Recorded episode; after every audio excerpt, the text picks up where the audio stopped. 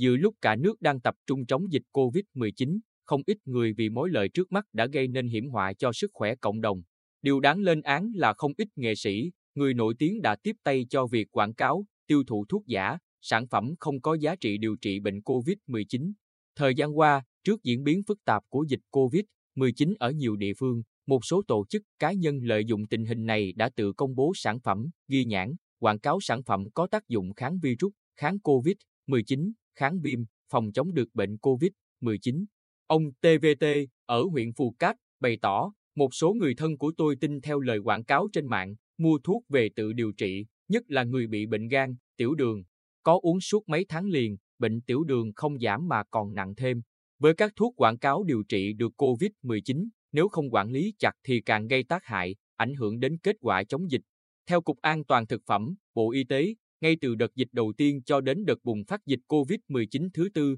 đơn vị này đã liên tục có các cảnh báo không có loại thực phẩm chức năng nào, gồm thực phẩm bảo vệ sức khỏe, thực phẩm bổ sung, thực phẩm dành cho chế độ ăn đặc biệt, thực phẩm dinh dưỡng y học, có tác dụng chữa bệnh, điều trị bệnh, đặc biệt là điều trị COVID-19. Đồng thời, đã xử lý nhiều tổ chức cá nhân vi phạm về quảng cáo sai quy định. Liên quan đến vấn đề này, đáng chú ý có tình trạng một số cá nhân, nhất là nghệ sĩ nổi tiếng lên mạng xã hội quảng cáo cho một số loại thuốc điều trị COVID-19, gây hoang mang dư luận. Điển hình, diễn viên PT liên tục gây tranh cãi khi chia sẻ các bài viết sưu tầm về công dụng của dung đất trong điều trị COVID-19. Sau đó, thực hiện yêu cầu của Sở Thông tin và Truyền thông thành phố Hồ Chí Minh, diễn viên PT đã gỡ các bài đăng liên quan đến việc lan truyền thông tin dung đất chữa COVID-19 trên mạng xã hội. Nữ diễn viên thừa nhận cô đã sai và rút kinh nghiệm. Theo luật sư Lê Hoài Sơn, trưởng văn phòng luật sư Trung Sơn, đoàn luật sư tỉnh Bình Định, pháp luật hiện hành có các điều luật rất rõ ràng, cụ thể để xử lý các hành vi sản xuất,